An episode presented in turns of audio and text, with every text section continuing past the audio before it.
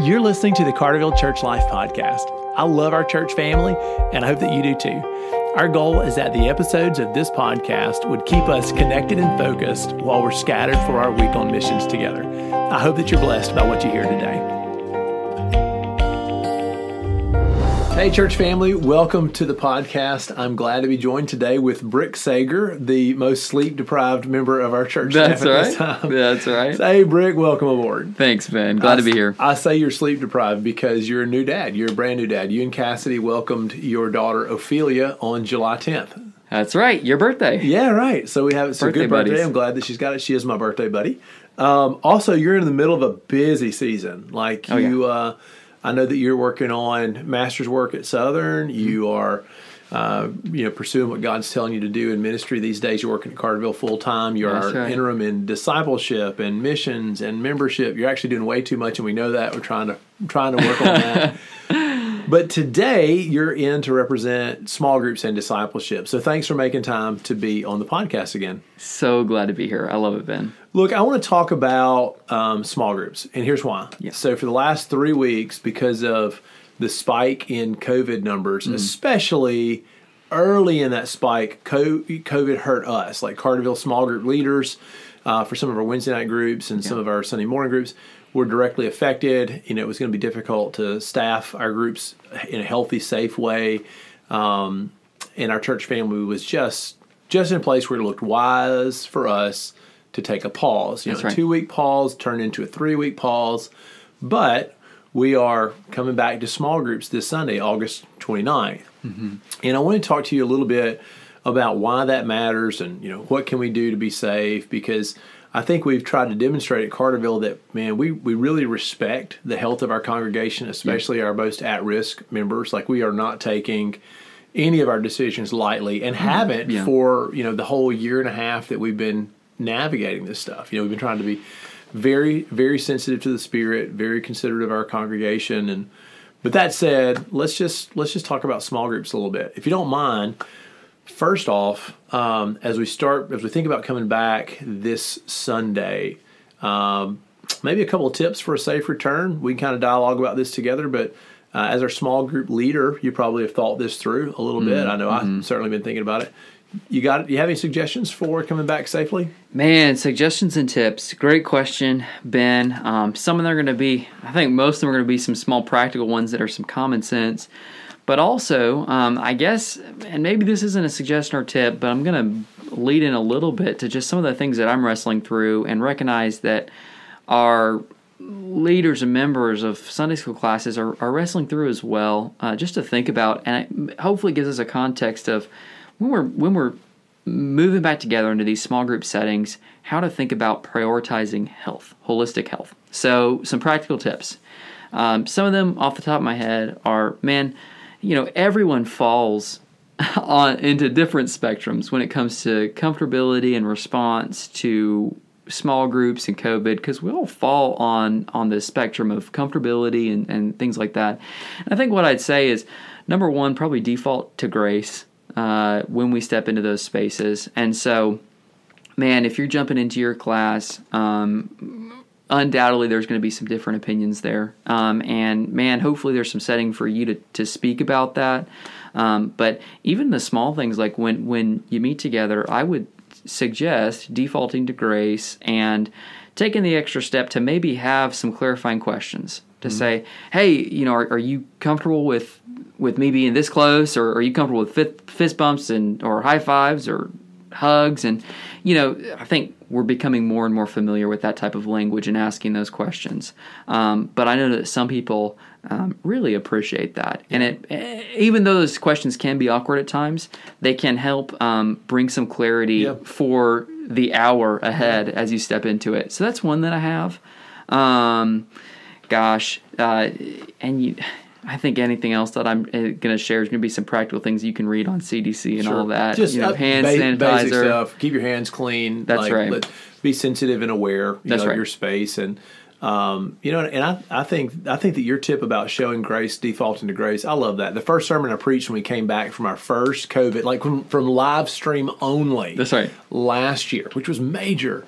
you know, the first sermon I preached was from the book of Romans about not judging one another, like Yeah. uh, knowing that we have you know, such a broad scattering of opinions, and this is really a divisive topic, like all around COVID. Absolutely. That it was really important for me that as our church navigated this, that we did it in a way where our different opinions did not cause us to judge one another or resent one another. Yep. And so I love I love the show Grace, especially inside the con you know the context of a small group, your personal Yeah. place.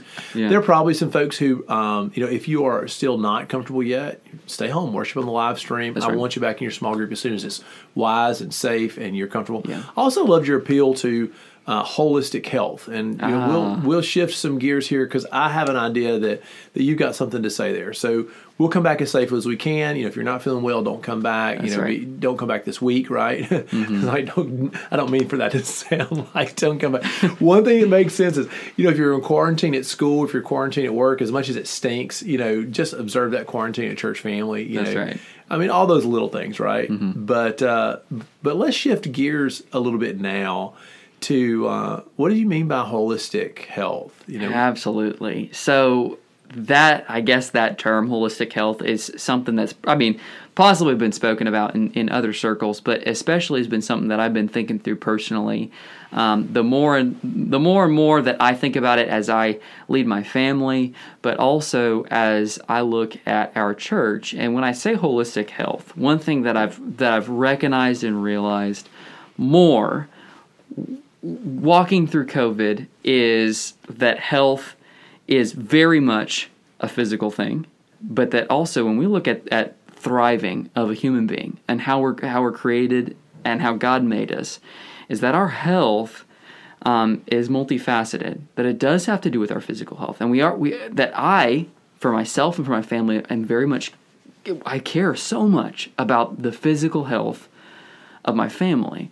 But at the same time, I recognize that I need to show an attention and concern to other aspects of my health, like emotional health, spiritual health, I'm going to say emo- uh, relational health, which I think kind of fits into the emotional health and those type of things. But um, uh, looking at how my health is is multifaceted, and that Jesus, you know, as Jesus and God calls me to follow Him and calls me into abundant life, I need to show an area of concern and attention towards all areas of my health. So, what does that look like, especially in regards to COVID? Man, one thing that I would encourage you to look at, especially when you when you you know consider your own life, is you do some self assessment, is to make sure that you're caring for the the multifaceted aspects of your health.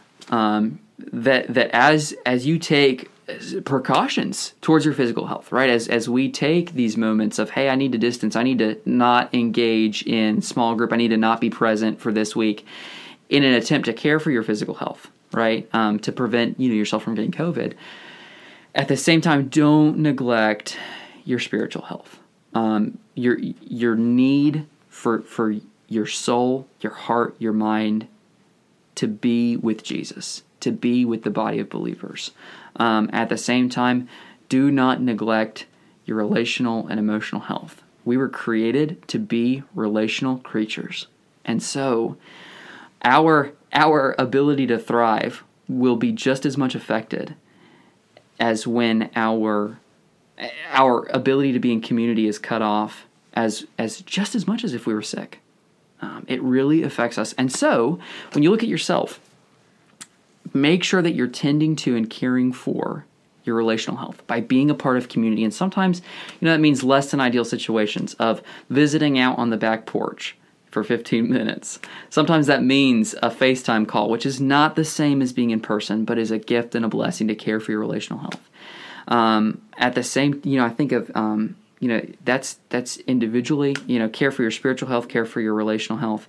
Also, be on the lookout as as you look in the context of community, not just for your own health, but look look at the health of those around you, especially the body of believers that you care for. And hopefully, uh, m- my hope is that when you look at your small group, that you've got eyes out for those individuals that may have to be physically distant. That is, as they're, like I said, caring for their physical health by being distant, you know, by, by staying home, that they are, that you have the moment to care for them relationally and spiritually. That you can encourage them in their walk with Jesus, that you can be intentional because we need that.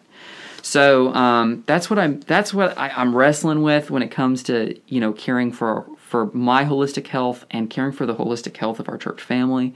Um, each individual, uh, there it's I hmm I care very much for our physical health, but at the same time, I also do not want to neglect our spiritual and relational health. Yeah. Well, I, I know that for a lot of us, you know that you're calling it holistic health, the relational, emotional, spiritual health. Like honestly, the connections we have with our small groups are really important. And mm-hmm. I, I just want to I want to kind of shift gears and talk about our small group leaders for a second. I'm yeah. really proud of them. Right, Absolutely. this has been a challenge, like to try to shepherd your small group in a time where some of them, you know, are uncomfortable, or some of your members of your small group need to stay home. You know, yep. they they yeah. uh, you know they're so at risk or anxious or have legitimate concerns or caution, or they're a caregiver you know, to an mm-hmm. aging parent, and you know the risk and reward just doesn't work out for them yep. or whatever, and to to try to shepherd them the best you can, and recognizing that need for community and connection. I've talked to so many people lately who've said, "Hey Ben, I just one things I've learned from COVID is that I am not my best with Jesus. I'm not my best self. Yeah, uh, when I'm outside the context of church and yep. Christian community." I get that. So I'm really glad that we're coming, you know, back into into small group communities yeah. for those who are able, mm-hmm. you know, for this Sunday. Especially for those with, you know, with preschoolers and children. You know, I know it's it's hard to be a part of your community when when those groups aren't meeting. Yeah. But let's take a second to brag on our small group leaders, right? Oh, because even during this three week pause, um, there were some adult groups that that said, "Hey, listen, I think we can find a way That's right. to safely gather um, in, a, in a way that is reasonable. And they've done so. Some mm-hmm. some groups have been able to do so. That's right. Uh, and I just want to honor the effort that they that they made. You know, so whatever some of the things, what are some of the things that you've seen from small group leaders as they made those decisions? You know, and I'll I'll set yeah. it up by saying sometimes it goes the other way, right? We've had we've had a small group that you know that was meeting, but then one particular week there was some COVID in the class, um, not at church, but during the week, and they said, "Hey, it's wise for us not to week." not to meet. So there was a week they chose not to meet. I That's mean, right. it's just you know the those small group leaders are having to be the quarterback and call audibles on the field and make the best decision for their group. That's right. But what are some of the things that you've seen that you're proud of, Brick? Oh man, um, gosh, there's a lot of things I could talk towards. Um, and I also say, as I share some of these things, this may be a tip for you to share with your class to say, hey, maybe we need to try that out or do it. And um, so our classes have met, met in a lot of different formats because every class setting is different. We've, we've had some classes that, you know, when they look at, when they look at and say, hey, we're of the right size, we're of the right risk level, and we're, and our classroom is of the right, um, you know, proportions where we can meet safely. Yeah, we have a big room and a small number of people, Absolutely. low risk, or, or you know, that's a good that's a good point. Absolutely. Yeah. So they're stepping into that. There's been some other classes that have had the chance to say, well, we're going to get a little bit creative. Our room may not be big enough for us to safely distance, so we're going to do a hybrid format. We're going to, you know, for those that that want and can come in person, we're going to do that, but for those that need to, you know, participate from home, we're going to create a an um, I guess a virtual a virtual method of meeting. So they've done, they've worked through that. Like I Zoom know, or what do you talk with Zoom? Yeah, Zoom, Microsoft Teams, uh, Google Google Meets, yeah, um, okay, all great. those ways and there definitely are some bumps along the way. I think yeah. all of us know that meeting virtually has a lot of bumps with it, but but I'm proud of those groups that are doing that. They're absolutely, yeah. absolutely taking the effort to do that. Um, I think we had a group that chose to meet in a house. That's they, right. They didn't have enough room in the Sunday school group that they in the room that they usually That's meet right. in, mm-hmm. but they had enough room in one of their members' homes, and yeah, so they, they chose to meet at home. That's right. So there's been a lot of different formats, and I just see that as, and you know what? There's been formats even that that I believe I haven't even heard of. Of perhaps, I think I've I have heard some stories of classes that haven't been able to meet, but a, but teachers and class members that continue to care for one another informally. That's right. I, have heard of some groups where everybody is using their Sunday school book and doing their lesson on their own, yeah. and the the teacher, the shepherd, is calling to check on people and how are you, and their prayer ministry is strong. And I'm just I'm blessed when I see our church leaders love one another well and lead well. Absolutely. Um, you know, so a little throwback we'll wrap up on. You know, last year when COVID was new for us, mm-hmm. and last summer we weren't having small groups. Actually, we didn't have small groups for a long time last year. Yeah. And uh, our, for our group, we just felt that we needed it, and so we we met uh, in my backyard. Yeah. You know, we just I have a I have a big patio at the at the house uh, that Lindsay and I live in right now. A big kind of back patio, the carport, open carport. Yeah, yeah. And that's what we did. We turned the fans on. We circled chairs up outside. That's right. And uh, it worked out for us. It was interesting. It's going to be an interesting season in the history of our small group, right? Yeah, yeah. But I say these things because this week our church is coming back, and um, we, man, I, I hope that God will use our small group ministries. I hope He'll protect them. I hope each one of us, mm-hmm. you know, will go the extra mile to love and care for one another well. That we will lead by grace, and that we'll see the mm-hmm. Spirit do a good work. So, hey, Brick, I think it'd be appropriate on this episode, if you don't mind, as we wrap up this podcast. Mm. I know you are particularly grateful for our small group leaders Yeah. and and just the dynamic of that covenant mm-hmm. group. Would you take a second just to lead us in prayer as we pray for our small group leaders? And I'll use this as a cue to ask our podcast listeners, would you be praying mm. for our small group leaders Yeah. as they shepherd, as they make the right decision week by week, as they do the things that they need to do to care for their group, and as we try to lead to make sure that we're making disciples? Ben, that sounds great, and I would love to lead us in prayer in conclusion. Okay, let's pray. Lord, we love you, and we recognize that as we have walked through COVID and continue to walk in it, God, that you are our provider, and you are the one that cares for us.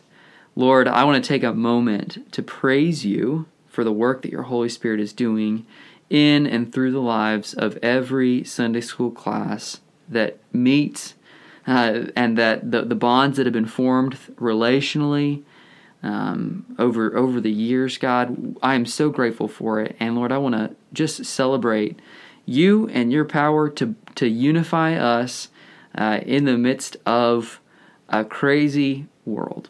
And so, Lord, I ask that as we step into this next week, that you would grant our Sunday school leaders and our Sunday school members, all of our classes, uh, a few things, God. That you would grant each individual wisdom to know how to proceed as they step into these small group environments, and that you would give them courage to step into that. Uh, Lord, I ask that you would give um, us a spirit and a culture of grace, that we would lavish grace upon each other as we are in different, as many of us are in different spots along this. Um, God, I pray that you would give us, grant our church an awareness and an intentionality to care for every aspect of our health that, that we would not only look out for the health of ourselves and our family, but that we would care for the relational, the emotional, the spiritual, and the physical health of our um, Sunday school class members. It would be intentional to reach out. And Lord, we recognize that all of this can only be done in the power that the Holy Spirit provides to us. So we look to you as the provider of that. Equip our church family as we move back into this setting and season of meeting together in small groups. I ask that out of it would be a season of spiritual um, vigor and renewal, that we would be further stirred up to follow you and to share a message of hope to the world. We love you so much. In Jesus' name, amen.